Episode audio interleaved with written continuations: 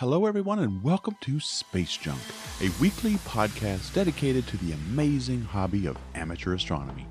Each week, we'll bring you interesting and fun discussions with an eye towards providing you with the latest information and advice on the tools, gadgets, software, and techniques for maximizing your enjoyment of the night sky. Your hosts are Tony Darnell from deepastronomy.space and Dustin Gibson from OPT Telescopes, a world leader in telescopes and accessories. Hi, everybody. Welcome back to another Space Junk podcast. My name is Tony Darnell from deepastronomy.space, and my co host is Dustin Gibson from OPT Telescopes. You out there, Dustin? I'm here, Tony. We are Hey. uh, in the middle right now. We just threw a 130 inch screen on the wall so that we can race here at OPT when we are not on the phone. So Jenny and I are both uh, sitting in this room, sweaty and uh, trying to, you know, we just ran out of there getting. We we bought a little race car actually, like a little race car body that we could throw a steering wheel and shifter and pedals on. Because uh, something very important here at OPT is racing with the entire staff. What do you mean, like like video game racing? Yeah, yeah, yeah. Video game race. So we're gonna have uh, you know, quarterly tournaments where we have a game room here where we have like arcade games, ping pong table, foosball, and then we have, you know, this race car setup. And uh, we just got that installed today with like this big projector, you know, an Xbox. And so we we ran right out of there into this podcast to get this thing going. So um, exciting times. Uh, Man, I am working in the wrong place. I, I that sounds like a lot of fun, actually. Uh, you know, what do you in your arcade? Do you have like classic video games too, or is it all Oh, the? oh, yeah, only the classics. oh So man, the one the one that gets beat up the most is Pac-Man. You know, we got all the Pac-Mans in there. oh, do you?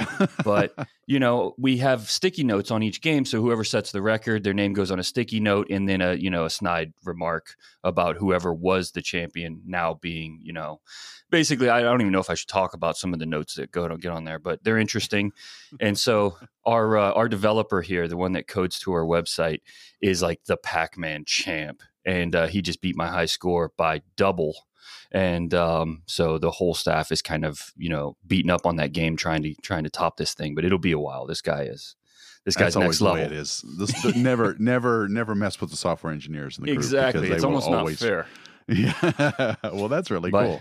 but so anyway you got a yeah. 130 inch. T- you got a 130 inch monitor sitting up there with an Xbox connected to it. yeah it's basically like a whole wall is um, is a screen and got an xbox and then like i said you know there's a racing chair so that we can all uh, compete with each other and there's a lot of fun that happens here man. There's like putt putt and you know i mean we work in the world's greatest toy store. We want to have fun and i think that that people here having fun translates well to people calling for something that is fun for them as well you know? We got to be having fun if we want other people to have fun so it's a good time. But anyway got my uh, I know. Well, we just we just finished uh, talking with Ralph Emerson last week about uh, talk about toys. Wow, he's got some major toys at Planewave, so that was a pretty cool uh, podcast as well. If you guys haven't heard it, you got to go check it out. It's the one from last week. It's up now yeah. everywhere podcasts can be heard. Um, so, to, what do we got this week, Dustin? So I have my best friend in the world here sitting next to me, actually my business partner, and uh, someone that everything I do, I pretty much do with her. So I got Jenny here in the room, and she's the other half of OPT. Jenny, welcome. Hello, hello. Welcome, everybody. Hi, Glad to be Ginny. here. Yeah, that would be Ginny St. Lawrence, right? That's correct. Yeah. Yeah, just want to get the full name in there so people know who we're talking with. So you help run OPT. Now you sanctioned this video game thing. You're you're okay with all this with the with the huge screen. Oh, 100%. Yeah, yeah, yeah. You're the one in there uh, racing the most, aren't you? Not yet, uh, but I will definitely take on every challenger once we get up and going with it. Yeah. oh man, that, that sounds great. I wait. So you guys are posting a lot of this stuff. I, I I've seen now that you've brought it up. I've seen the arcade room on your Instagram account, so I know what Mhm. you're talking about now. Mhm. Uh, so okay, well, good. Well, today's topic is going to be on the issue of science and art because Jenny, as I understand it. I mean, Dustin is an amateur. He's an amateur astronomer. He's also a, a astrophotographer, and he and you both got into the amateur astronomy hobby at roughly the same time, as I understand it. But you are more, I think, of an artist in terms of your uh, creativity levels and your and your interest level, right? Oh yeah, one hundred percent. Um, yeah, I mean that's that's exactly how we got started into this uh, astronomy realm to begin with. Was you know um, I was painting large abstract uh, pieces at the time when we were living back in Tennessee. And um, yeah, if we could just dive right into the story. Um, Go right ahead. Yeah, let's, okay. let's do it. Okay. Yeah. And Dustin surprised me with this crazy thing. I, I come home and in the living room, there's just this massive object with a sheet over it. And he's like, I got you a surprise. I'm like, oh man. And and at the time we were talking about African gray birds. Um, and I'm not sure if anyone's familiar with them. So I'm thinking like, you know, holy shit, he got us a bird. Uh, we have birds now. Like this is a new pet or something. Um, and I, I pulled the sheet back to reveal this crazy looking device. It looked honestly like a cannon that Evel Knievel shoots out of. And I'm like, I look at Dustin, I'm like, what the hell is this thing? And um, She's it, talking about a Dobsonian. yeah, it was a Dobsonian telescope for for It does look like that. that. It does look just like a cannon that Evel Knievel would get shot out of. One one hundred percent, Uh, and I'm glad that you you feel the same way because some people look at me, you know, like I have five Are heads when I say about that. to become daredevils? yeah, yeah, yeah. yeah, it was a truss tube too. So it was one of the Skywatcher truss tubes. It really does look like a cannon. I never thought about Yeah. that until she believed it was one. yeah and i'm like what is this thing and so you know he um he goes on to explain and he had found this on craigslist and uh, we had a couple eyepieces and man i mean we we took it out um i think that first night and looked at the moon and it was just absolutely life changing um, and he he purchased this because when we'd come home at night, I'd always look up the night sky. We lived in a relatively remote area of Tennessee, um, or at least our neighborhood was relatively dark and so that was that telescope was an inspiration to some of my artwork. Um, and it just man we just took off. It was one thing after another going to star parties um, next thing you know we're attaching cameras to the telescope and wanting to take pictures and share that with our friends and family. Um, so yeah something uh, you know a small gift to inspire really large abstracts that i was doing at the time um, in my studio there at, at our house kind of brought us to where we are today you know which is it's it's a long journey but um it started with art for sure So you you use the telescope then as inspiration for your art, which you said is is abstract in nature. So you were able to sort of connect with the cosmos through the eyepiece, looking at whatever you were looking at with the Dobsonian, and then translate that into your artwork. yeah i think for me um you know not so much translate the way that um kat machin does for example i mean she's extremely talented she's able to take an image and uh, really reproduce that in such a beautiful way that i mean she's extremely talented Yes, she Um, is. Uh, Let me just mention to our listeners that Kat Machin was a guest a couple of weeks ago on the podcast, and she does uh, realistic, or I should say, scientifically accurate uh, paintings using uh, all kinds of amazing techniques. But listen to that podcast; uh, it was a few weeks ago. She is unbelievable. She yeah really is. i mean what what she can do with with a paintbrush and, and her tool i mean absolutely incredible so it wasn't so much um that type of art like taking what i'm seeing in the eyepiece and or on the camera and, and kind of um taking that image and, and putting that on a canvas it was more um the philosophical connection i would say um that was more of the inspiration um if if that makes sense What do you mean? Well, not really. What do you mean by philosophical connection? Uh, well, I mean, if you think about it, when you look up at the night sky, you see the moon and the stars. You know, that's the same exact sky that um, some of the greatest artists that ever walked the face of the earth drew inspiration from. Um, you know, Van Gogh, um, even some of the greatest poets, Shakespeare, some of the greatest authors. These are the same night skies and the and the same um, questions and inspiration, I think, and introspection um, that when they looked up at the moon and they saw the stars and they, just the night sky in general, that drastically shaped their work um, for whatever reason it may be. You can see it in Shakespeare's poets, you can see it in, in some of Van Gogh's uh, work. And to me, that that connection was really, really powerful. And I think that was a lot of Dustin's intention in buying the telescope was more of that um, introspective connection for me and that philosophical connection. That's such an interesting thought too. That every human in history, so anybody you've ever heard about or read about or read their work or anything, when you're talking about, you know, Shakespeare writing about the moon or the stars, he's writing about the exact same one that you see now, or you know anybody, anybody at any point in time they were looking at the same night sky and that that really is a pretty interesting connection that we have to our past. And to me it's always been a really good indicator of just how short of a time human beings have been around i mean these when you look at the moon you know the the 100,000, 150,000 years ago. Uh, early humans were looking at it, uh, and these these objects, all of it, our solar system, our planets, the the stars themselves, just just have such longer lifespans than us. And for mm-hmm. me, it's right. always one of those.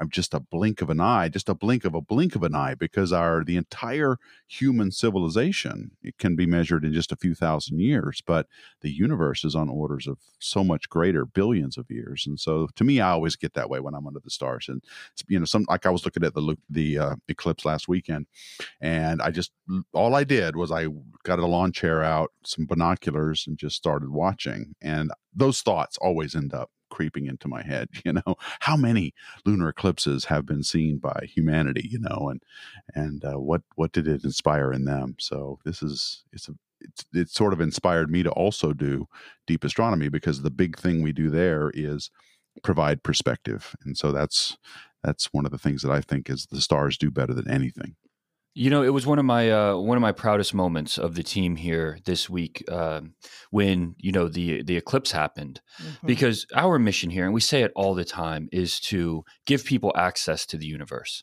you know and to do exactly what you're talking about tony. I mean there's there's a connection that happens that's different from anything else in life and that that really was the purpose of the telescope was every time jenny would get out of the car the first thing that would happen is her neck would go all the way back to look up at the sky you know and and see what's up there and you can just see this happen and it happens with everyone. When you see people at star parties or any of these events it happens with everybody. Humans are connected in that way and um I think that this week when the eclipse happened, you know, I didn't even realize that that uh, our observatories were going to be used in that way this weekend, but we've made them accessible to our affiliates and to other people to use.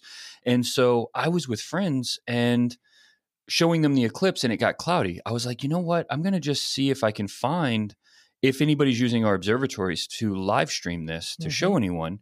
So I Google it and it says the eclipse whatever wolf moon eclipse whatever they called it this time yeah. Yeah. brought to you brought to you by opt i click on it and it's a live stream from fraser cain showing the eclipse and then our other observatory um, coming from skylius showing the eclipse and we've got a friend in la showing the eclipse and there's like 300,000 people on just his account mm-hmm. and then you know the other two are obviously huge accounts and so this stuff is showing like these observatories are showing people in real time this eclipse that's happening when half the country's clouded over and the comments that were coming through were exactly what we're talking about. That mm-hmm. connection was very real, and people were talking about it in a way that I feel like matters. And, you know, it was definitely one of the best moments seeing like it's coming together, like yeah. it's working. Yeah.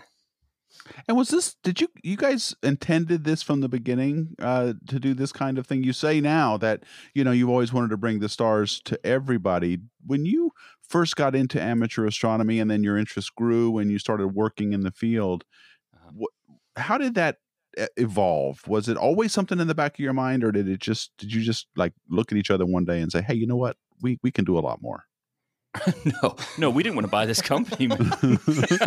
like, let's just let's just call it what it is. I mean, yeah. we didn't move here to buy this company. No, not at all.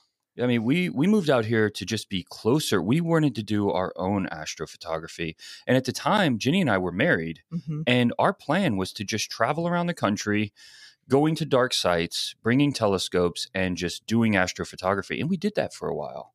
And when we realized, you know, there are a lot of challenges and the people at OPT have every answer you can possibly imagine, we moved out here simply to work at OPT and be closer to the people with answers. We had no, zero intention of buying the company at all.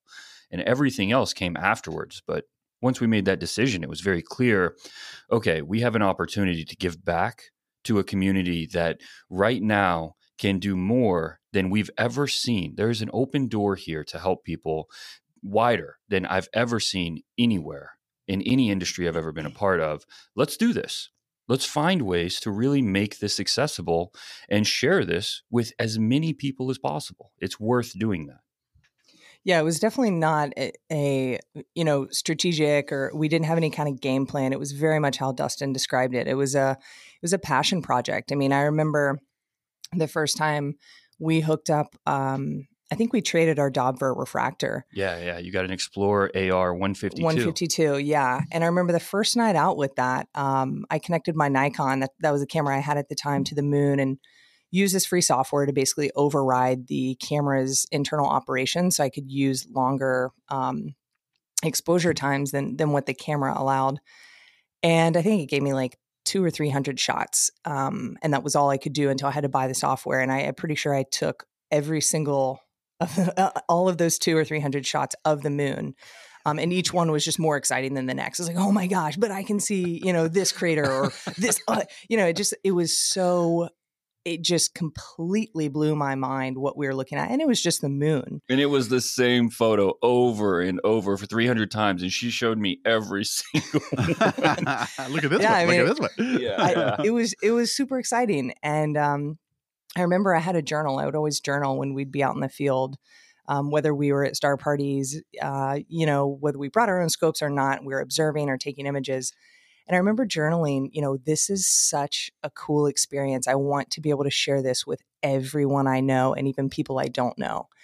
Um, and there were like 10 explanation marks that that came after that journal entry. Um, and it I, I think yeah, there's just something about the perspective that it gives you. Um, and man, we that kind of hooked our hearts a little bit and, and wanting to be close to the people that could give us the answers and that could tie us closer to this passion. And, um, you know, certain doors just opened where it made sense for us to step in and kind of step up and say, hey, you know, we we're in a position to take this company on and and so we did that um, but definitely was not the intentions at, at all well it's one thing to buy a telescope uh, shop that you know buys and, and, sells telescopes to others but it's but you guys have this you guys are bringing extra things to this whole idea that I think are very timely, and you're actually leveraging a lot of technology that exists now that didn't exist even say five years ago, with this idea of remote observatories, bringing the skies to everyone, social media, and your Instagram accounts, as well as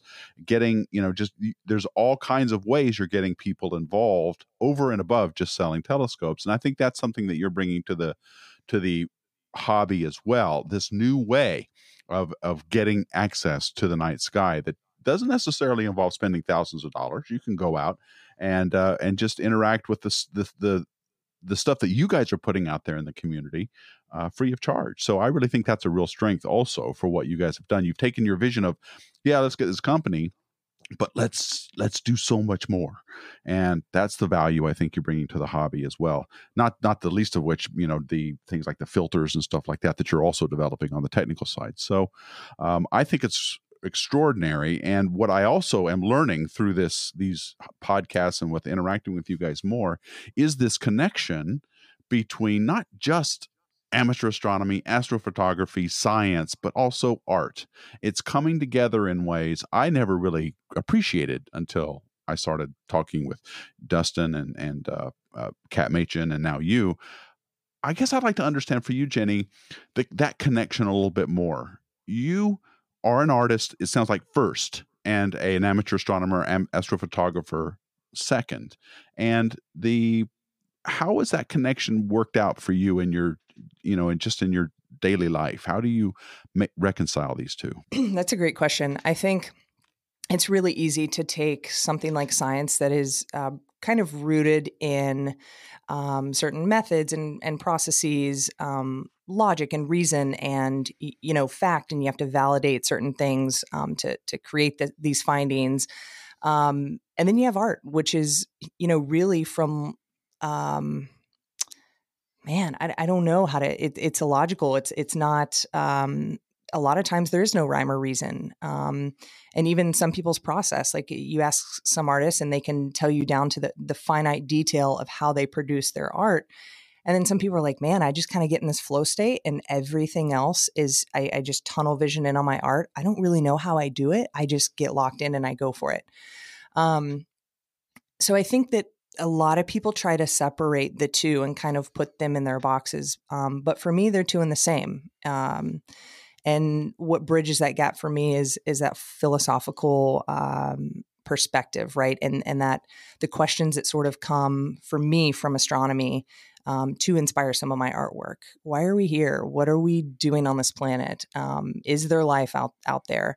Um, you start kind of asking yourself all of these questions that can be philosophical uh, and kind of artistic in nature, but also you can always bring it back with science, right? So um, the two hold hands, I think, in a in a really beautiful and intricate marriage that um, I, I'm not sure I honestly know how to articulate in in a, an effective way. Well, I was just going to say, you know, I think that you kind of nailed it there when you're talking about art and philosophy, because you know you've got the what, when, where, how questions. Right. That you know those are these science questions matter for survival and always have.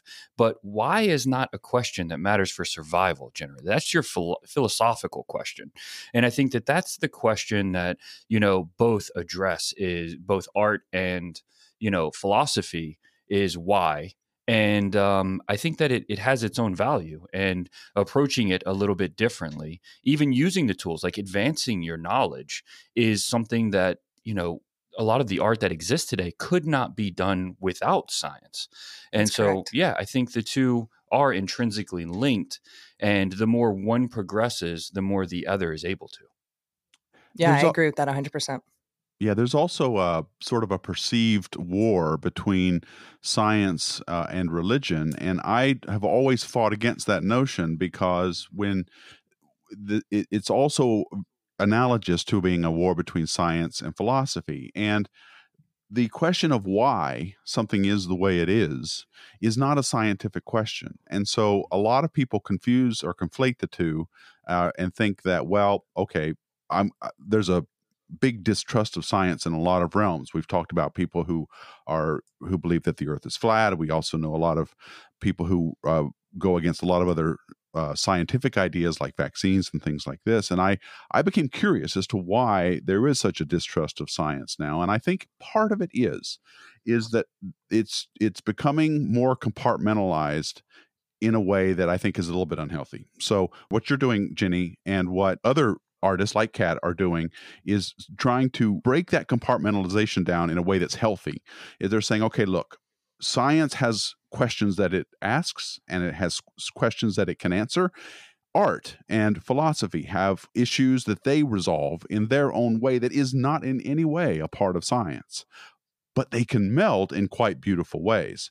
The inspiration, what we learn about nature from science, can inspire us to think about well what does all this mean?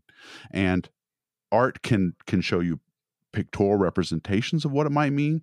Uh, philosophical ideas can help us explain why things are the way they are and why we may only be the only people in the universe or maybe the universe is teeming with life. So it's okay i think and, and even appropriate to separate science and things like religion but there is also a, a way to meld the two. And that's something I'm learning that artists are doing more and more in a way that I think is actually healthy. There's an unhealthy way to do it, which ends up with these big arguments and, and flame wars about, well, you know, I don't trust science. And then there's the ones who are able to meld these things in quite beautiful ways. Yeah, well, I, I think you're right, and it is it is interesting, right? It's it's it's a pretty interesting question. I think how the two really are linked. Not even just religion and science or Mhm. art and science, but even just morality, like the broader scope. Are the two you know independent or are they dependent on each other? I I would Mhm. argue they are completely dependent on each other. Yes, and in ways that are actually quite physically relevant because back in the days of the 1950s we were developing the atomic bomb. Well, okay, sure, science can figure it out, but should we figure this out, right? Is there is this is this a line we should cross? And Yeah. there was really good moral questions to be asked about whether we should be developing and dropping atomic weapons. And those questions are still very relevant today. So yes, I think science and, and morality do have a good a good link together. In fact, they always should. Those questions don't and can't exist until the technology exists to provide us with those questions. Like you're not going to be asking, you know, questions on morality of atomic bombs if there is no such thing. Right. That's very That's true. Right. Yeah. And now the big so, thing is genetics, right? Or the uh, uh, there's this CRISPR technology out there where they can actually edit genes, uh, and we can now, presumably in the near future, be able to decide what characteristics we want human beings to have and which ones we don't want them to have. There's some good moral questions there to oh, be yeah. asked. Oh yeah, is sure. this something we want to do? oh sure, yeah. I'd love to see cystic fibrosis go away, but you know, right. are we going right. to suddenly be saying, well, I only want to have you know this these qualities in a human being? Is that really where we want to go? And so science leads us there. And back in Galileo's day, it was astronomy, right? It, there was mm-hmm. a there was a real big um, issue there with astronomy and the church. And while it is often mistold, uh, Galileo uh, actually was was not um, trying, or the, I should say that the church was not threatened by what Galileo was saying. It was the way he was saying it, and the timing was very bad for the church. And so when Galileo comes along and starts saying that Copernicus is right and everything else, the church had no problem with that but they were also fighting the Reformation at the time, and they just didn't want Galileo to make any statements about whether this is, you know, the way it is in the Bible. Just stay away from the Bible. But Galileo couldn't do that, and so we we had this big this big fight. But it was the first one of the first times when science and philosophy started to clash and these these are always going to happen i think we're always going to have these discussions the more we know about the universe, the more we know about the, the nature itself, these kinds of questions are going to come up. And I think artists play a good role. I keep coming back to artists because you you're one, Jenny, and I know that you can articulate this thing maybe not verbally but uh, visually to people, right? I mean, these are things that that comes out of science. This is the kind of beauty that science can provide. Oh, 100%. I mean, even on a basic when you're looking at a color palette when you're if you're creating if you're a visual artist creating a painting something as simple as certain colors you know the the science of color right? And how psychologically that can draw somebody to a painting and using complementary colors and um, using various textures and shapes that can kind of um, evoke certain emotions in people. I mean that's a very real thing um, and that's a marriage of the two right? That's that's a piece of art that is now scientifically if you will um, if if artists are choosing to go that route engineered um, to make you feel a certain way whether that's extremely comfortable and happy and warm or really uncomfortable and and start challenging some of your beliefs. Um, so yeah I, I think it's uh, man, I mean, we could go down the wormhole all day, but I think it's it's absolutely you can compartmentalize them and bring them back together. I think it's just sort of this ebb and flow of the two. It's a great way to say it. You know, challenge your beliefs. I think that both make you do that. Mm-hmm. I think that art certainly makes you. I mean, that's the whole point of it, right? Is to make you think and uh, make you think differently. Right. But I think science does exactly the same thing. I mean, look, you know, I think that a lot of our morality and what we choose to call right or wrong comes from either fear or love.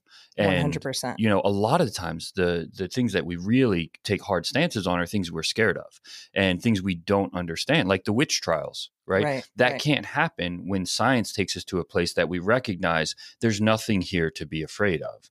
And as science passes this threshold, we realize this is no longer a threat. We can move on from that and quit calling it part of, you know, the foundation of our morality or something that we have to make laws against. You know, it's like if people still didn't have images from outer space of the earth if they still believed that the earth was on a turtle's back there'd probably be a lot of people going to jail for eating turtle soup you know?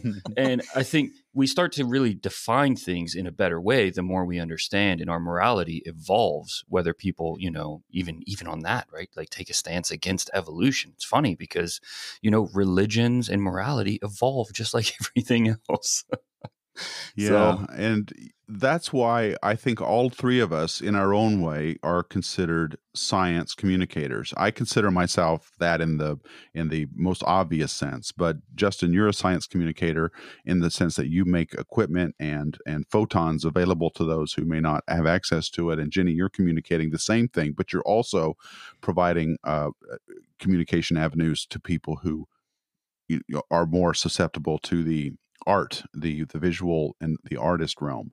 And so when we are communicating these ideas, I think it's we need to be careful not to be too um, one sided in the way that we express our ideas because it has this this tendency to put off a lot of other people. And I think some science communicators tend to do that they might they might get belligerent about certain ideas and beliefs but to the extent that right. you can make your case about the beauty of science i think it makes itself uh, obviously so yeah it can be very polarizing i, yes. I agree with you and um, it's it's sometimes sometimes it is difficult like i understand why because when you watch a lot of the professional astronomers talk um, you know probably too many i know exactly what you mean i mean it can get aggressive. Mm-hmm. It, it, can get to be, um, you know, especially when you see a lot of the stuff on like flat Earth or uh, some of the topics that have kind of become mainstream, you know, um, frustration points or astrology, even for astronomers, right?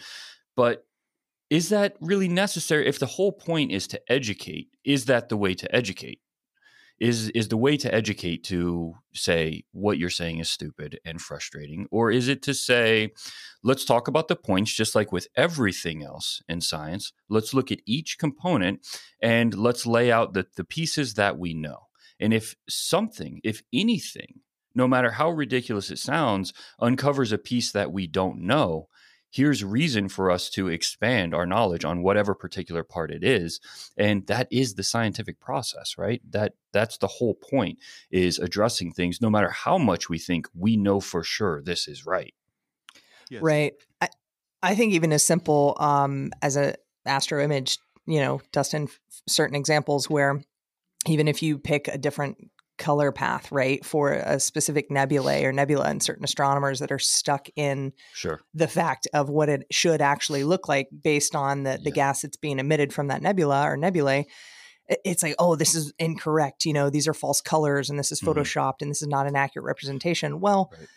you know, that's your art and you get to own that as your process. Mm-hmm. Um, and to be, you know, to to belligerently kind of hang your hat on the fact of like, well, this yeah. nebula is not the correct color, or I've gotten some interesting messages about that. Well, yeah. yeah. of course, you know, and to each their own. Um, but I think it's a it's a beautiful thing to make it your process, and that's for everyone.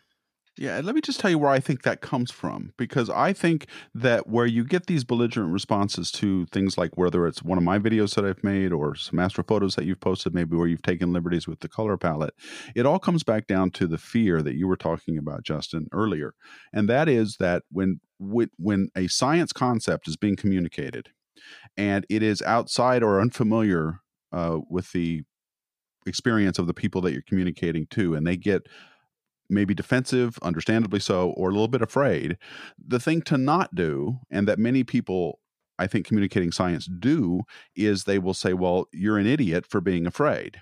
Let me, you know, let me let me stay within the realm of what I'm of, of my scientific idea without then going outside the realm of science and calling everybody else, you know, idiots or or or ignorant or whatever it happens to be because what other effect would that have on people than to make them defensive and not want to listen to you? And I've seen that in many cases. And it always happens when the big name science communicators, I won't mention who they are, but they will immediately, they're known for communicating science, but then they go into areas they shouldn't go into and say things like, well, we don't need philosophy anymore, or sooner or later we're going to have an answer for God. And they, they go in and they, they make statements that are not scientific even though they're supposed to be communicating science, and that is outside their realm, and that causes a lot of distrust. So, to the extent that we stay within our lanes, but do it in a way, you know, that that might appeal to as the widest population as we possibly can, I think is the way we should go. And the three of us, when I think about this as I'm talking, the three of us are each taking different branches of the same idea, and I think it is healthy I think that what we're we're being inclusive in everything that we try to do and understanding in the concepts that we're trying to purvey that maybe just maybe somebody might get a little freaked out by this. And so you know, we we'd make our art or our astro our astro photos or our videos in a way I think that's very inclusive. So I think that distrust is getting worse, but I think that by doing art and by giving talks and by making telescopes available to everybody that we can mitigate some of that. Mm-hmm. That's Sorry, one I don't thing mean I to be. I don't mean to. I hope I'm not like preaching, but this is something I've thought a lot about. So No, I, no, I, no, no. I, I hope I'm not dominating this. I, I just feel it's passionately super about interesting. Yeah, it's super interesting, and it's I it's not something that's talked about enough. And it's um, you're right. Like especially coming from the top with with the people that are the biggest names, it always shocks me too the direction those conversations go, because they they can be very polarizing, and this stuff should be unifying Mhm. and nothing else. And um, the the conversation that's the entire point is to unify. And when it goes to that place, it seems like both sides tend to take it to that place. Right. You know, the science communicators in general and the people that have the alternative idea, it's like both. I don't know if there's fear on both sides or just frustration or it's just too much time on task or what the issue is, but both tend to be no, you're stupid, you're just wrong, period Mhm. right? And it's like, oh, okay, cool. That was a great discussion. I'm glad, I'm glad we had that. And uh, yeah, yeah, let that's me just very go, helpful. go stand over here now. Yeah, yep, yep. Yeah, Yeah, I don't know if you'd call that more of a discussion or, or what. yeah, Not much of an exchange there, but no, I think it's important. The, these these uh, topics and ideas, and uh, you know, they should be expressed um, with passion. I think, and yeah, I, I think it's good to have varying opinions come together. At the end of the day, you're questioning everything, and I think that's the importance of all of it. Whether it's art, whether it's science, what have you. Um, you're having to really kind of push the boundaries of what maybe makes you feel comfortable in your own personal beliefs um, and sort of step outside of that and see things from a larger perspective um, and open your your eyes your heart your mind to wow i've never really thought of it that way i'm being challenged in this in new and uh, really uncomfortable way but to accept that kind of um, openly and willingly i think is important it pushes us forward um, personally it pushes us forward as a human race and i think it's very important so Yeah, i yeah. love these discussions Yeah, well, I I just want to just mention a brief story I had where I back when the uh, the solar eclipse was happening in August of 2017, I thought I'd make a video because there was a lot of confusion. It was a, the flat earthers in particular were saying there is no way that the shadow of the moon can go from west to east, and because everybody knows the sun rises in the east and sets in the west, and there's no way the shadow can go the opposite way. And they were, to their credit, were trying to actually explain and and duplicate the geometry of a solar eclipse in their own videos with with experiments that they were doing. And so what they would do is they would take a flashlight and a tennis ball and they would shine it on the wall and they would try to get first of all they would try to get the shadow of the ball to be smaller than the shadow of uh, of, of another you know like the earth. They couldn't get the the shadow of the moon to get smaller with their little with their experiment. And i thought that was to their credit that they were trying to do that but the problem they were they were having was they were using too small of a light source. They needed a they didn't they didn't the sun is quite large compared to the moon and they needed a much bigger light source to get a smaller shadow on the moon. And so i tried to you know address some of those concerns over my videos that i had made and and and talk about it on on youtube.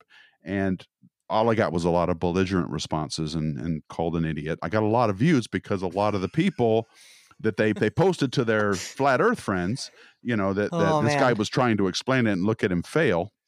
And uh, I, I asked my wife. I said, she's a philosopher, and I said, how how do you reach these people? What do you say to them that they will listen to?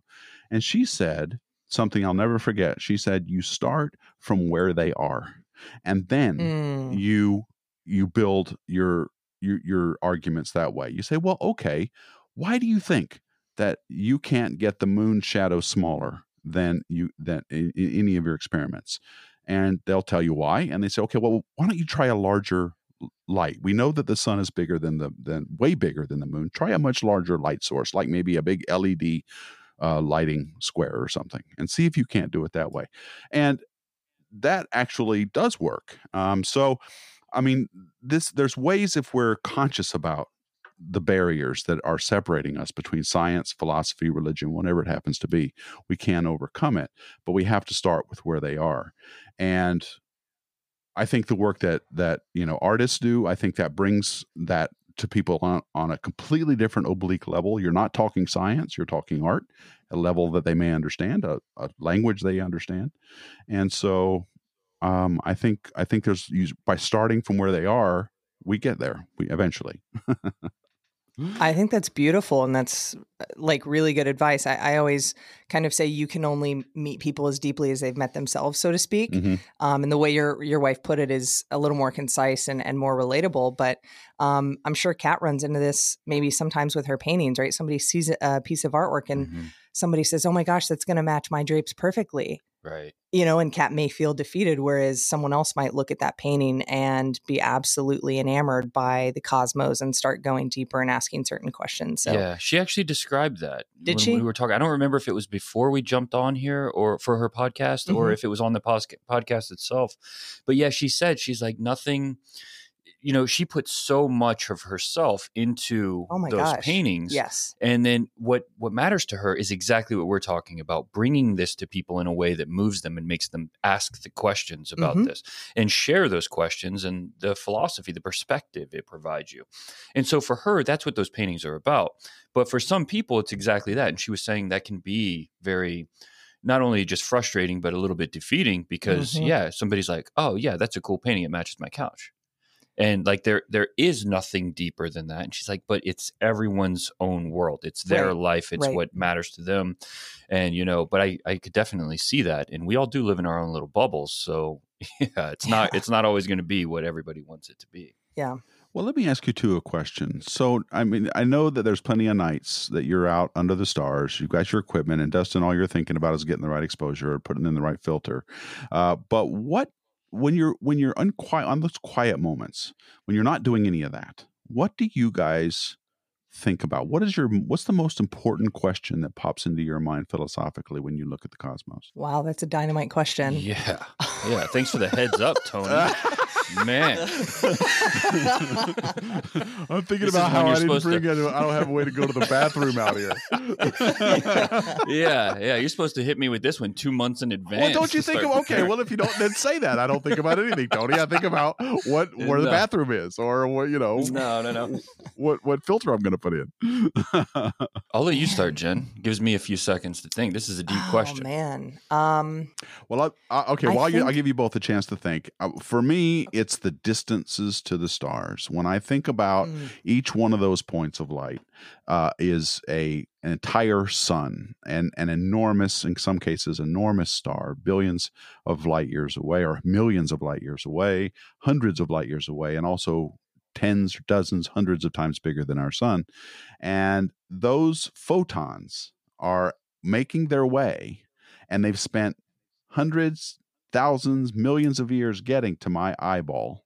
And it's hit my retina, and I saw it, and then it's gone.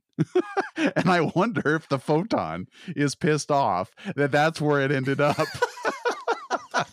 Man, if I travel, I'm sorry. So I try to appreciate it more. It's like uh, you know, I want to thank every photon for yeah. taking the time to hit my retina. That's what I think about. I would be if I traveled trillions of miles at that speed and landed in your eye. I would be pissed. It's like what? This is what? Oh man, what, couldn't, couldn't I have been on the Hubble WFC three camera or something? No, I want Tony's eyeball. No. Yeah. I think uh, no, that's that's great. I think for me, maybe the the biggest um, question that kind of keeps coming into my mind is you know, obviously we started with this with visual astronomy and we're limited by our just the anatomy, the sheer anatomy of our eyes, right? You're speaking of the retina and how much light we can actually allow in before having to blink um, and just what it is to be human. We can only see so much.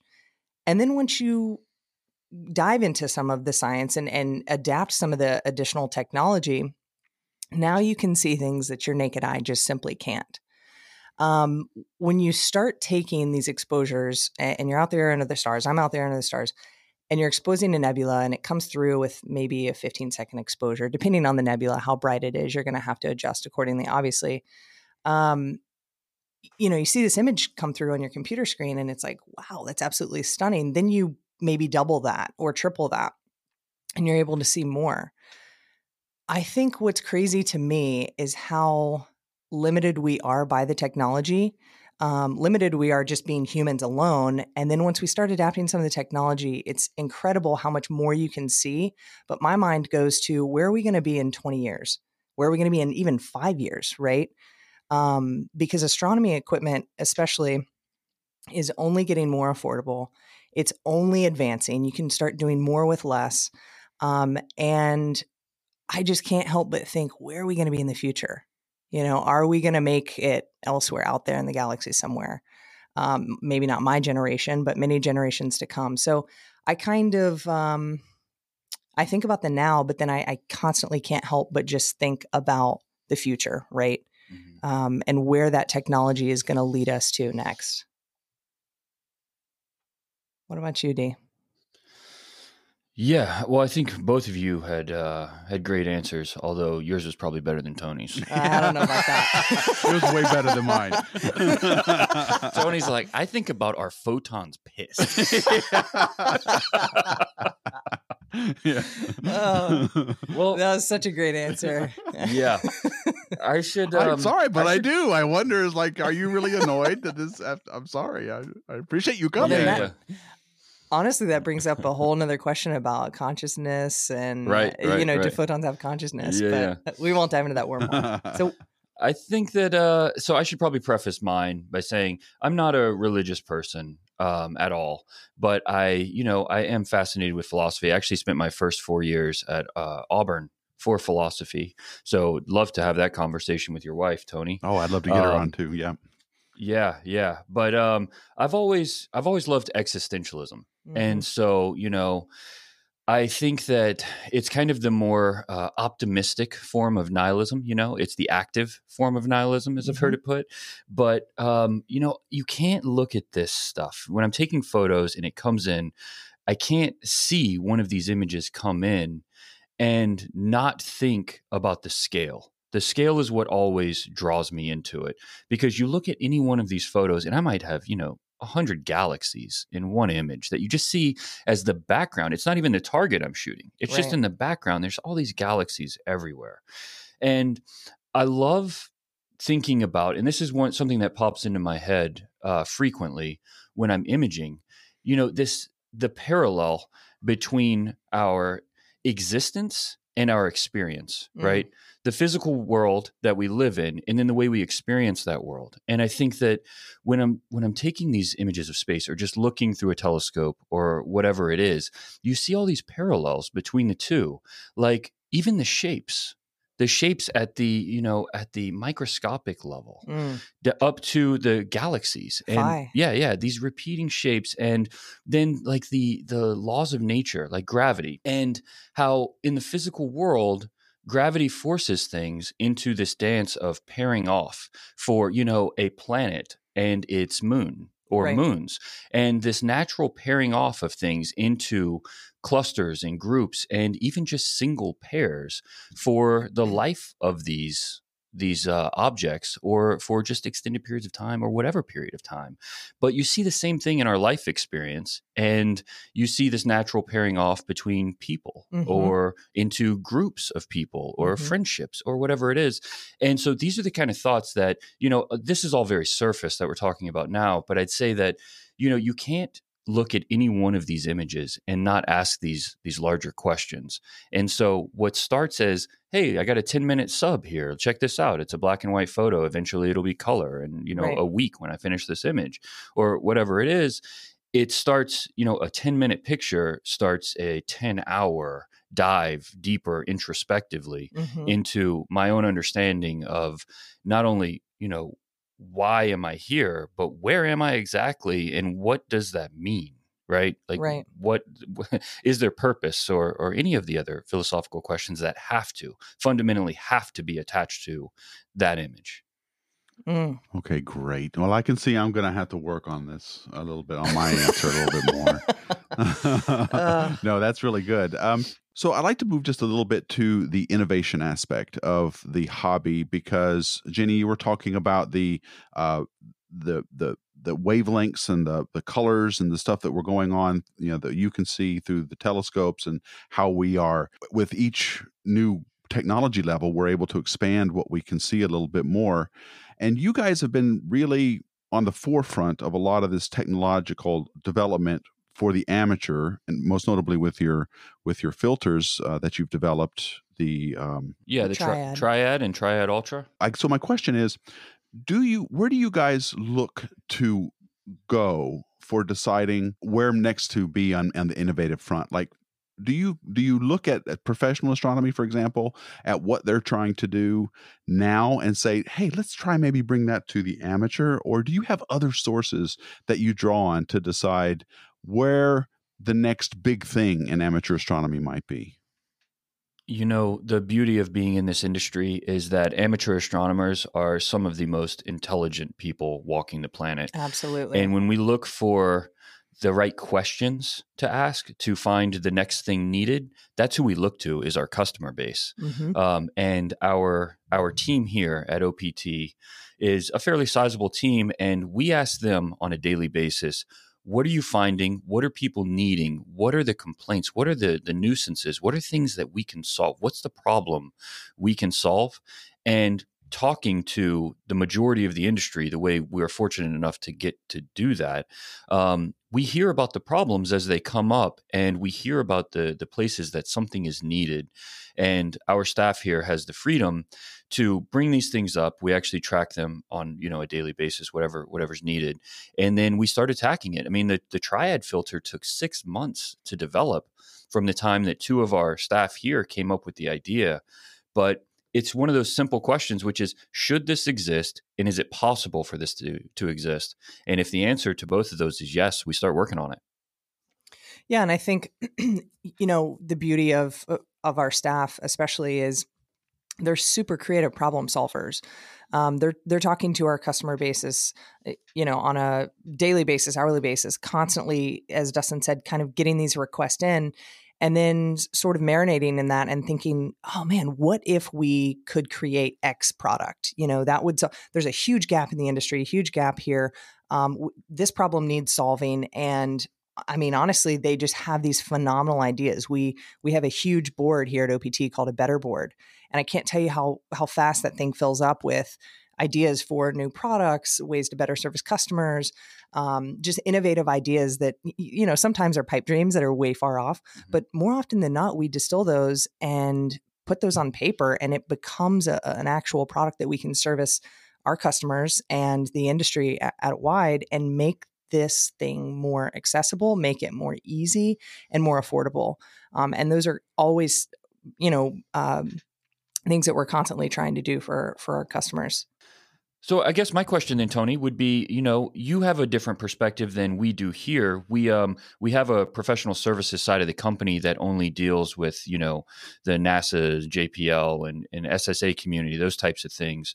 But you're dealing with the professionals through your talks and and other um, you know media channels that it's more of a one-on-one discussion instead of a call for hey here's a project here's something we need what what do you think from your experience that some of the gaps are? What do you think people are looking for or will be looking for in the future? Well, some of the gaps that I see already you guys are starting to fill or you're being involved in filling it. The big one that I see right now is light pollution. And to the yeah, to one. the extent that uh, amateur or professional astronomers they can go and build a, a, an observatory on the high in the Andes mountains and not ever have to deal with light pollution, nor do they have to deal with water vapor in the atmosphere. So they can do infrared astronomy and all kinds of really cool things.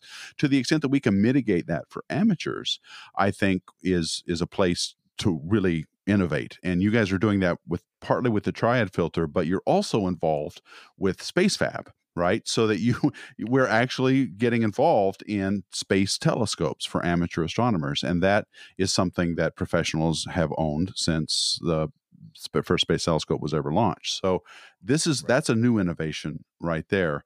And i don't know if it's going to be about filters or wavelength ranges where where we're coming next but the infrared is huge and if we can bring mm, the infrared to amateur astronomers somehow uh, i think that would be a big area to look for so i think the professionals where they are now is where amateurs could be in say five or maybe ten years depending on a lot of factors like technology, imaging, uh, chip technology, things like that. So, uh, and and also, you know, whether we can overcome some of the natural limiting factors like there's nothing you can do about water vapor. If you've got a lot of water vapor in the atmosphere you can't just suddenly get rid of it. But maybe you could make a tunable infrared filter that can go directly around it you know in a way that you can still get some images. I don't know. But well you know what's funny is like uh we just so two days ago sent three scopes. So we're stocking, and this isn't even on our website or anywhere yet. So people listening to this podcast hear about it before it even is here. Oops. But um, yeah, we are stocking for the first time ever gold plated mirrors for telescopes. We are keeping them in stock all the time now. And it's for exactly that infrared. Because mm-hmm. I, I agree with you we feel like this is something that people probably should have a deeper interest in.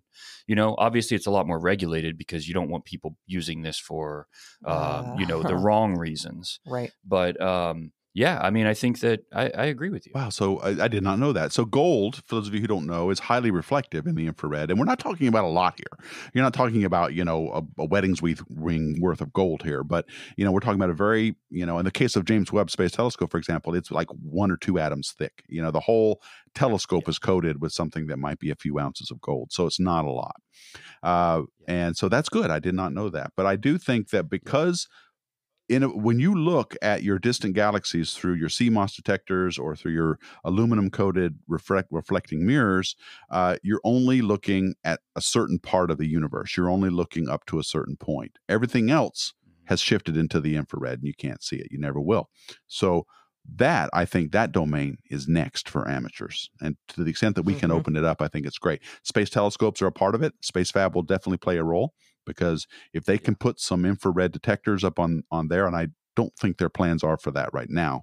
Um, no. But we, you know, that would be a way you could get at galaxies that are, you know, redshift eight. You know, that's pretty far away. Well, we're gonna we're going to launch more than just one space telescope. This is just the first one, but we have plans to launch, you know, a Several. lot. Yeah, yeah, yeah, yeah, over a dozen. So there's going to be a lot of space telescopes. But, you know, I think even that, and so I don't have anything bad to say, obviously, about our project with SpaceFab. I mean, I think launching a space telescope is going to be the most badass thing we've ever done. For sure. We, we, yeah, hmm. we, we love it. And the project is, is definitely needed. But I think even at a, at a certain point, space telescopes won't be as needed because of active and adaptive optics. You know, they're they're coming along so quickly that if the price can come down on those and as the technology gets better and better, the resolutions from the ground are going to get so good that, you know, it can compensate for that atmospheric disturbance so quickly that you can get a greater resolution because you can put a telescope on the ground that's, you know, a hundred times the size of what you can put into space for practical reasons. And if you're changing the shape of your mirrors in real time to compensate for the atmosphere, I mean, you are getting resolutions that are just absurd. That's a good point. I keep forgetting about adaptive optics. That's a that's another realm which I think should be brought down to the amateur level. Right now, I think I th- you you guys can get uh, telescopes that have they're not um, they're not adaptive optics exactly. They have like what do they call uh, tilt mirrors? Is that right? Yes. Yeah, yeah. So it's uh it's refractive, so it's mm-hmm. um tilt lenses. Tilt lenses. But they're they're tip tilt. Yeah, and so it's not truly um you know adaptive optics but it does definitely improve the uh, so what it does is it solves the inertial problem of swinging your entire system to guide it. Instead you're just tipping and tilting this tiny little refractive element and you can do it multiple times a second. You might make 10 corrections a second instead of you know one correction every 2 seconds. So it definitely improves the sharpness in an image but true you know adaptive optics are reshaping the mirror to match the atmospheric disturbance. And so that's a that's a completely different level and it's not one that Jenny and I are ready to tackle just yet.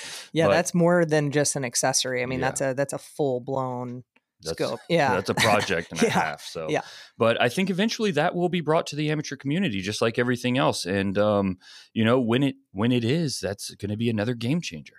Okay. Uh, well, Jenny, is there anything else you want to want to add to the podcast before we end? No, I think we we covered a lot of uh, great topics and good discussion, and no, there's nothing additional. I think. Okay, well, you got it all. You got it all on this one, folks. You got a you got a, a, philosophical discussion as well as an artistic one, as well as you know the innovations in amateur astronomy. So we covered the whole gamut in this in this episode. So this was really great. I had fun. I thought I I, I enjoyed talking about a lot of this stuff. So thank you so Yeah. much, guys. Yeah, I liked it. Oh, thank you, Tony. All right. Well, thank you guys. My uh, my our guest today was Jenny St. Lawrence. She she is the partner and business partner of Dustin Gibson, my co-host of OPT Telescopes, and uh, I I, don't, I just want to say you guys are doing awesome work. Keep doing it. Keep going, guys. Thank you. All Thank you very much. All right. Well, thank you all so much for listening, and as always, keep looking up. Space Junk was produced by OPT Telescopes in Carlsbad, California, in partnership with Deep Astronomy. Please send feedback and questions to spacejunk at deepastronomy.com.